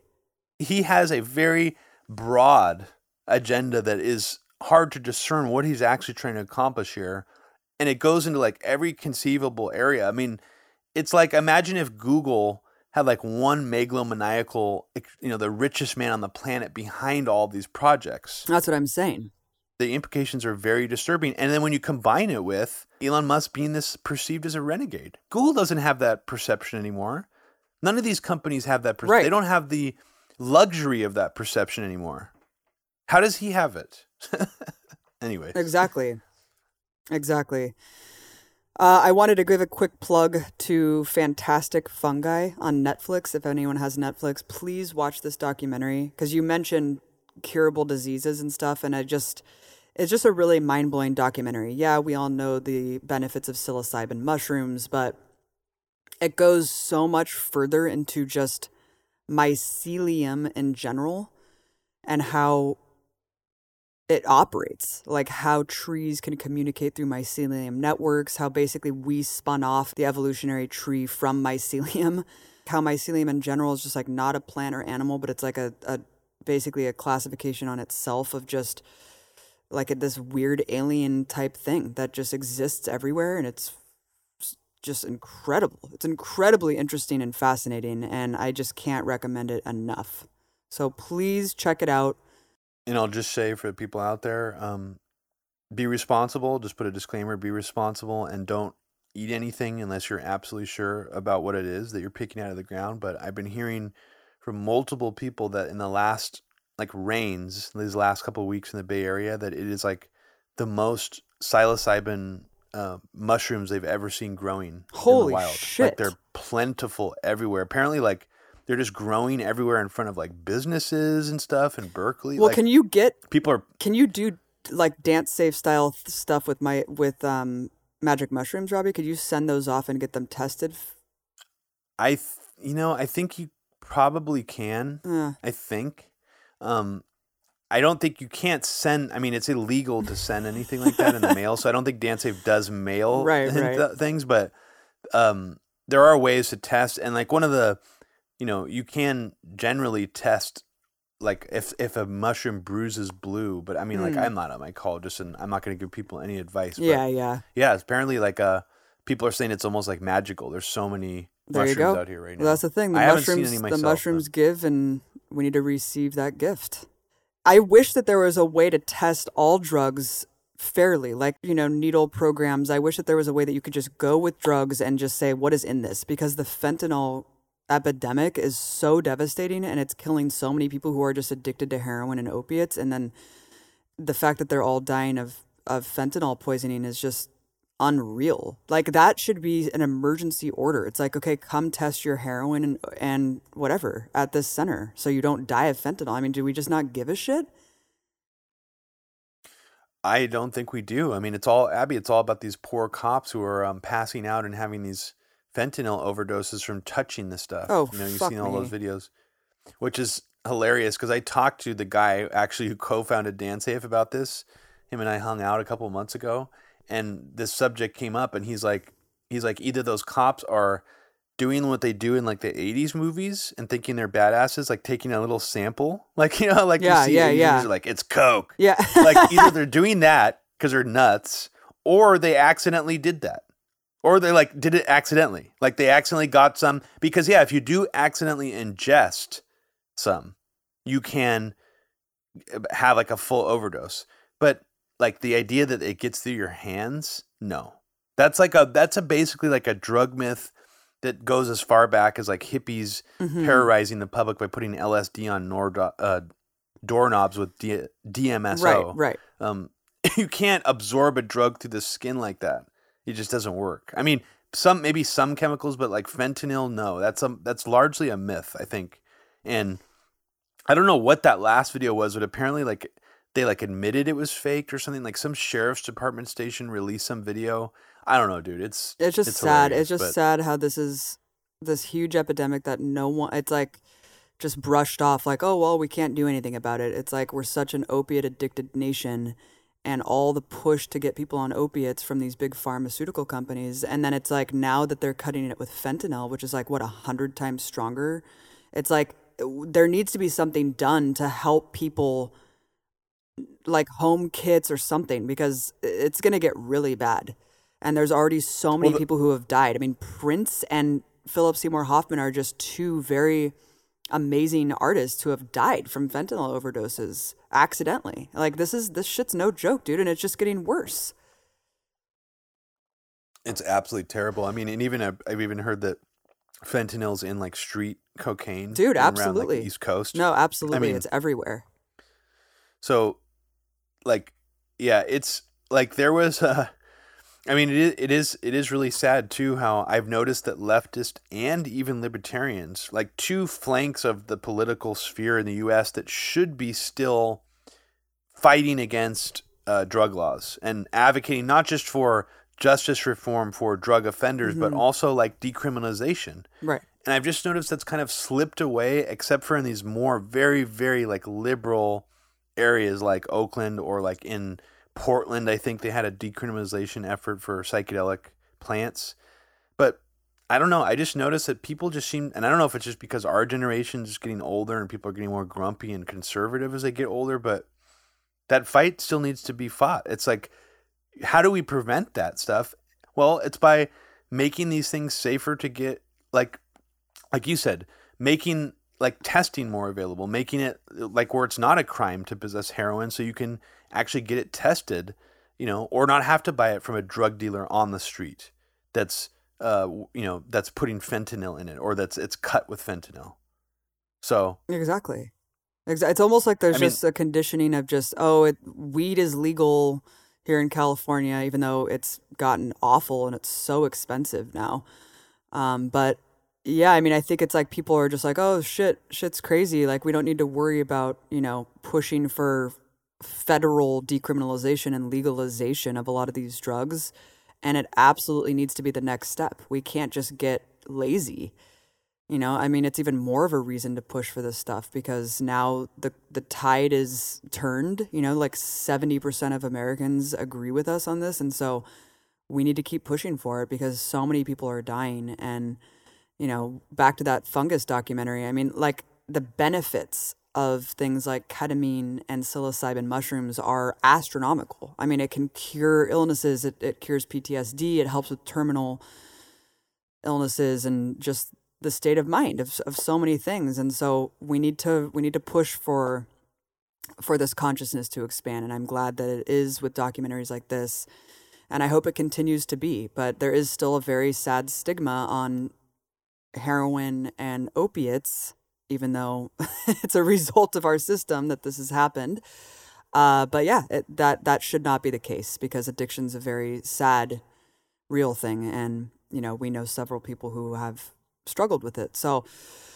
uh, I forgot to mention Daniel Hale when I was talking about drones. Just a quick plug for him. He was just yet another Intercept whistleblower who got royally fucked and is now in prison for 45 months. I'm actually surprised that he is not in prison for longer for leaking documents about the drone program. He was a drone operator. He was startled with the fact that 90% of all victims of drone strikes were actually totally innocent civilians. Um, and so he released this data. This is why we know conclusively that 90% of all drone casualties are not the intended targets. So, of course, he was thrown in prison and he is having a really hard time. He has to have everything photocopied to him. He, he really wants colored photographs and letters. You can go to standwithdanielhale.org to get more information about how to contact him. did you want to um Yeah, and, talk and about anything else I'll just- get a chance to talk about? Yeah, I'll just I'll quickly also plug the Empire Files on the Red Hill situation.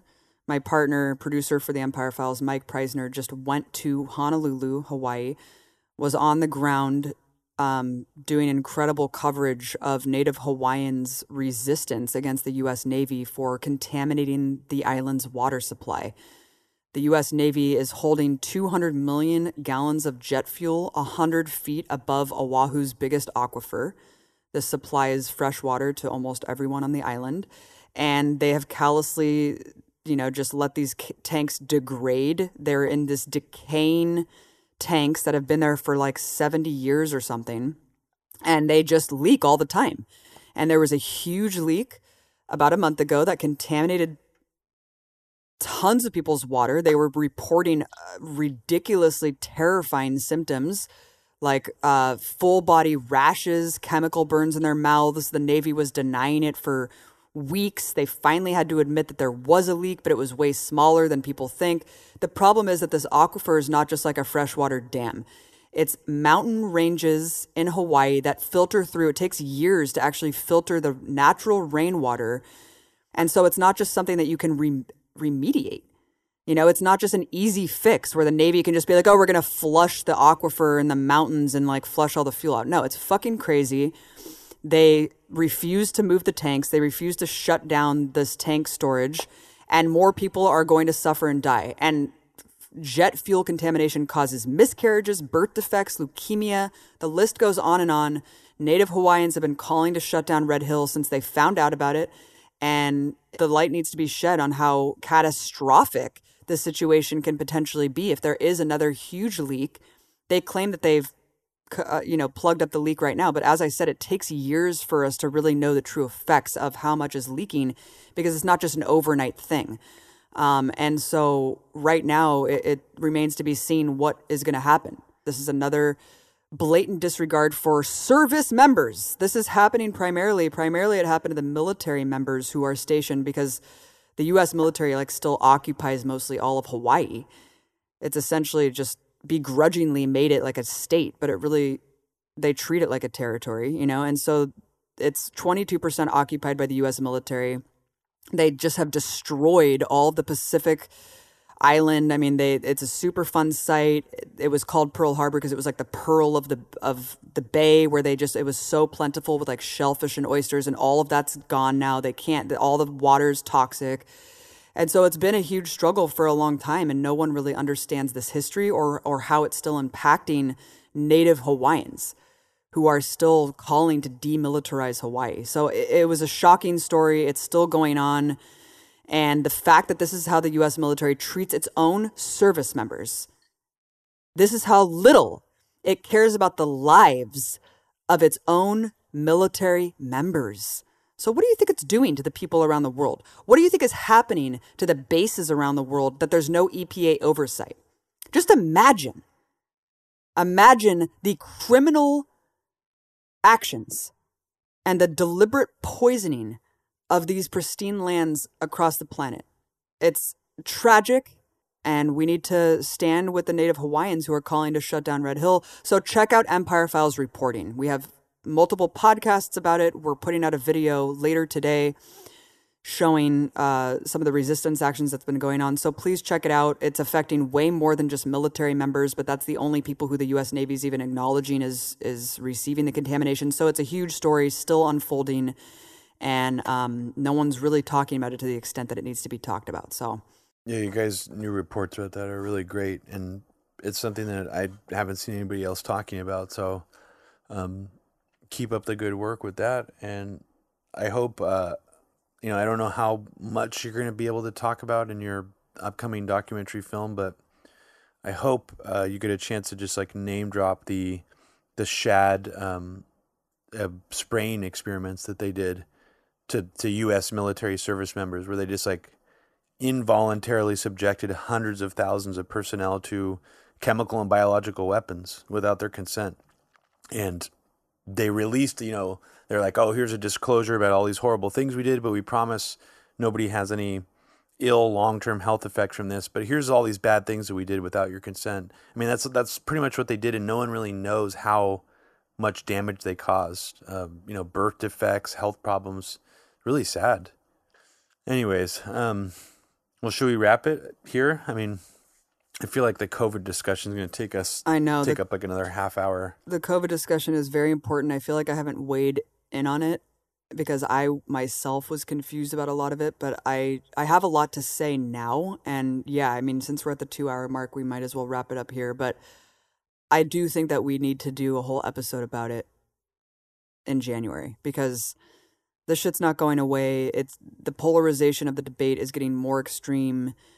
Um, I liked your nuanced take a couple episodes ago. I thought it was important, and I think that it almost was overshadowed by a lot of the other stuff and it and, and it wasn't explored even enough. So I think that we should just do a whole episode about it where we just give our take. This I mean, I guess I'll just say this. I, I do want to talk about some of these supposed renegades, you know, who are being hoisted up by alternative media. One of them recently appeared on Joe Rogan. He's a doctor who acts like he's fighting big pharma and he's trying to take down you know, what he calls these Pfizer experiments and all this stuff. But then Gumby's pulling up things about how he's made over 1.2 million on other from other pharmaceutical companies. So you really do have to wonder a lot of these alternative lines if it's so you know, if that's what people want to hear, this all just completely oppositional perspective, then you also have to understand a lot of people who are jumping into that void are doing so cynically to promote their own agenda. You know, the Pfizer CEO is on Fox News Business getting like a softball roundtable interview. It basically seems like some kind of infomercial, yet they act like they're really against the vaccine mandates and they're against Pfizer and all this stuff. And it's like, it just, something's not adding up, you know? So I, I, you know, I always want to talk about that angle of it, but I feel like in this area, it's very important. No, it totally is true. That was the one thing that I uh, thought that you were totally dead on about is all of the dark money that's going into the knee jerk reaction to the liberal media narrative about it. And the you know the over the top I will say there has been a lot of fear mongering about it of course. And unfortunately the attitude has changed from Trump to Biden. Um and Mhm.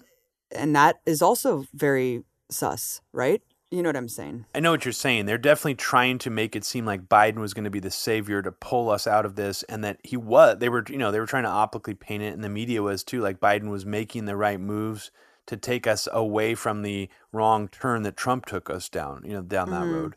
Um, when the reality is, he's doing the same or even actually worse.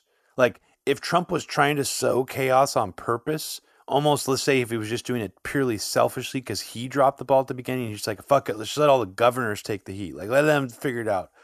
Like what then what is Biden's excuse? Like I don't even know what reason he would have to drop the ball this bad.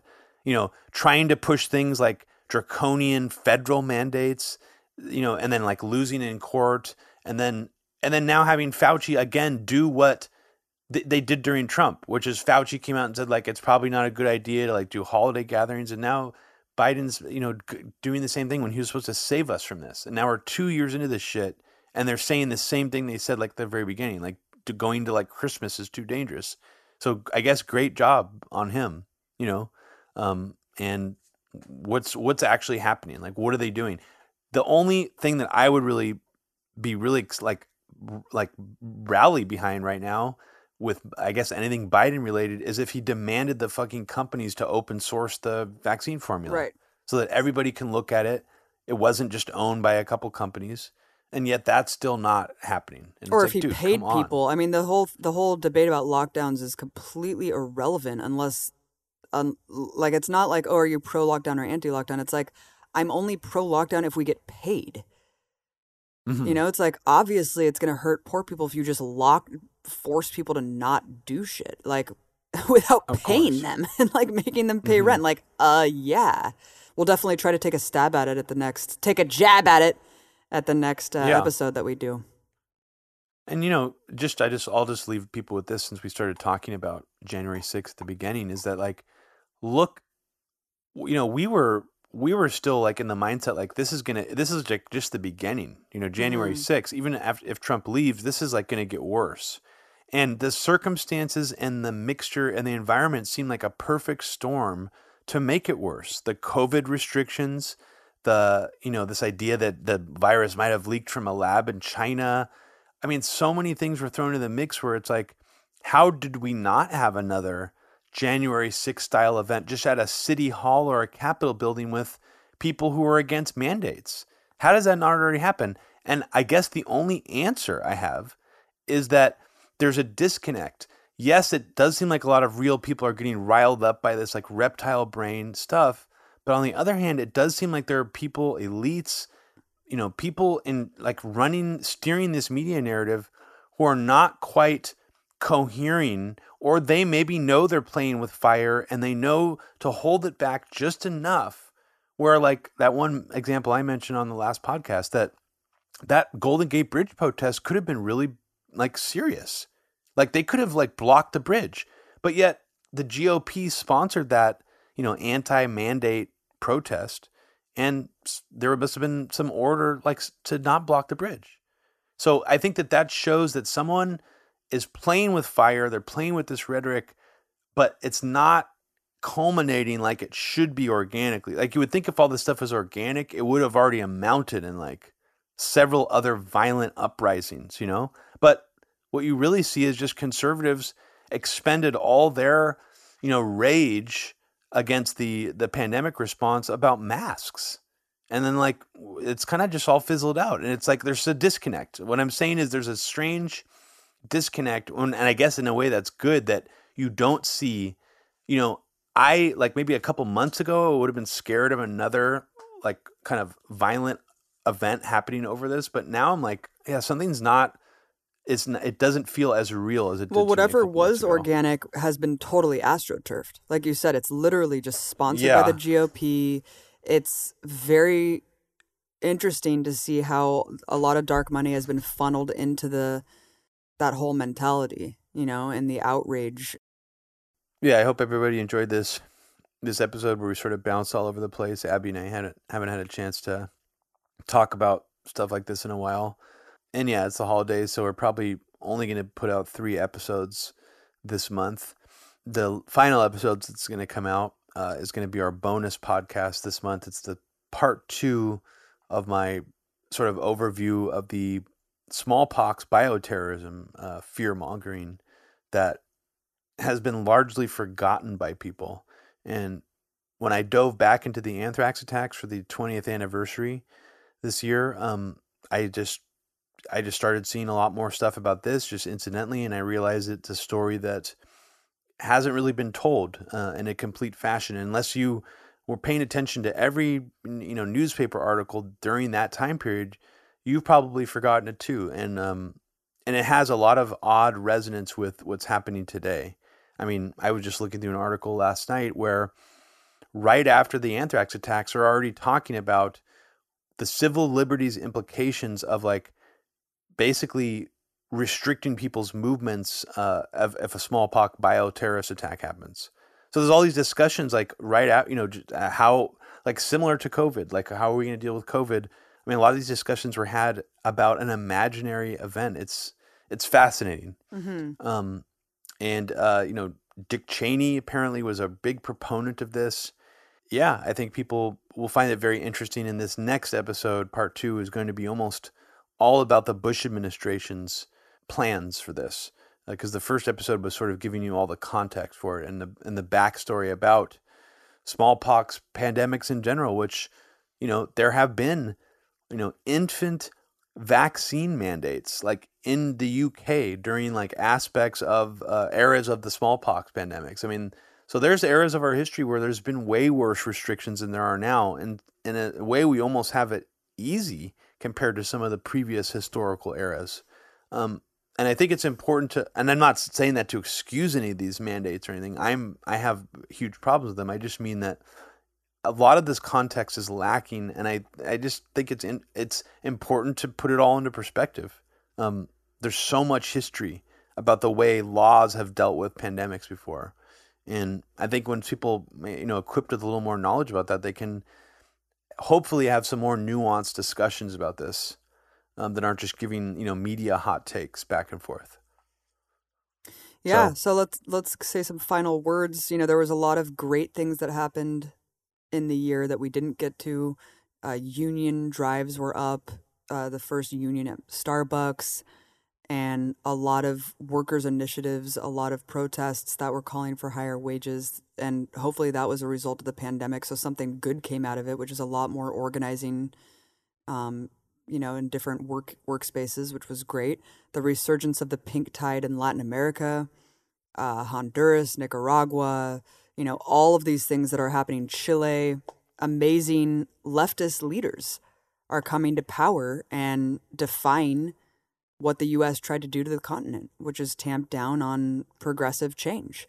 And so, despite the war on Latin America, you still see the people speaking and electing leaders that it, it's hard to imagine that we would ever, you know, allow to come to power here. So, very optimistic about what's happening in that region of the world.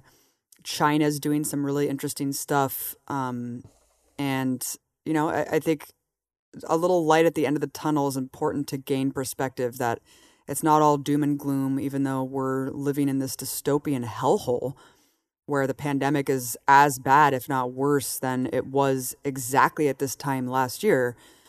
Uh, the rest of the world is is doing some interesting things, and a lot of people here in this country are doing some interesting things. So even though the dialogue seems to continue to get stunted, and it is increasingly divisive, and it's harder to kind of engage in conversations, especially online. Um, I am optimistic for a lot of other reasons, and hopefully we can carry that on to the new year and have it be less weird and come out better people than we were. And that's all we can hope for.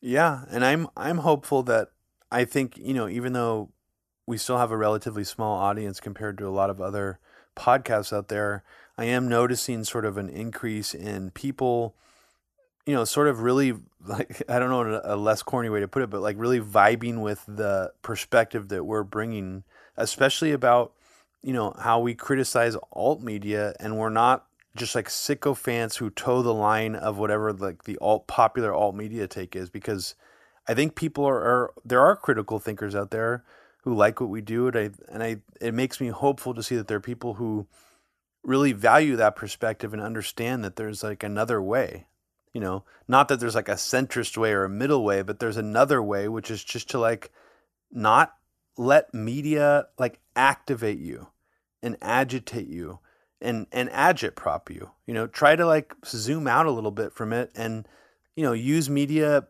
as a tool but not like as something that steers you and what you're caring about. I mean, maybe sometimes like if a certain thing really grabs you, but you know, just be a, maintain your autonomy and critical thinking skills. Um, and I think uh, I've noticed more people just you know seeing like taking that perspective. So well, that's great. Um, it makes me happy. That's great. Yeah. And we'll continue to be true, true blue, baby.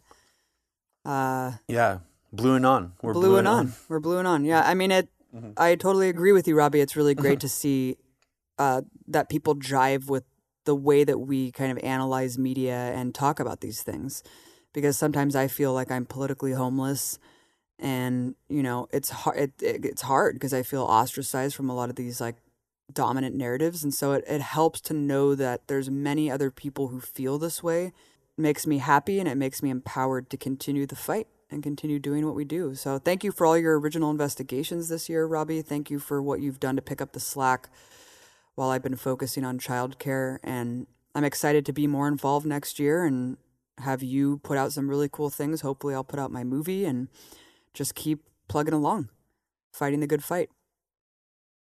Yeah, and same to you guys have been doing some excellent work. Um, the stuff in Hawaii, um, especially great, and yeah, I can't wait to come on the Empire Files podcast to to talk about my my anthrax stuff. Everybody have a great 2022, and um, I'll just leave you with a bit of breaking news, which will probably be old by the time you hear this. But Ghislaine Maxwell found guilty on found guilty five out of six counts Great. um, about sex trafficking minors. So Soon. let's let's uh, hopefully this podcast will capture some people's attention in the storm of tweets about her killing herself imminently. yeah, I was just going to which I say, know is going to be a trending Yeah, right. topic hashtag soon. have a great 2022. Hopefully, you'll be with us every step of the way because shit is about to get cray in 2022. And uh, if you're not already a subscriber to the Media Roots Patreon, um, please consider becoming one. Uh, and if you do, you also get access to exclusive content like the bonus episode that we put out every month. And there's about, geez, probably 50 hours worth of bonus content at this point. And uh, yeah, so definitely check it out. Um, and you can do that by going to patreon.com slash media roots radio. So, thank you so much for listening to our little wrap up of 2021. And I hope that we will be talking again very soon. Yeah, and um, episodes we're planning on doing soon is we're gonna have Yasha Levine back on the podcast very soon. Stay tuned for those as well, and uh, have a great New Year, everybody. Big brothers watching. Big brothers watching. Big brothers watching. Big brothers watching. Big brothers watching.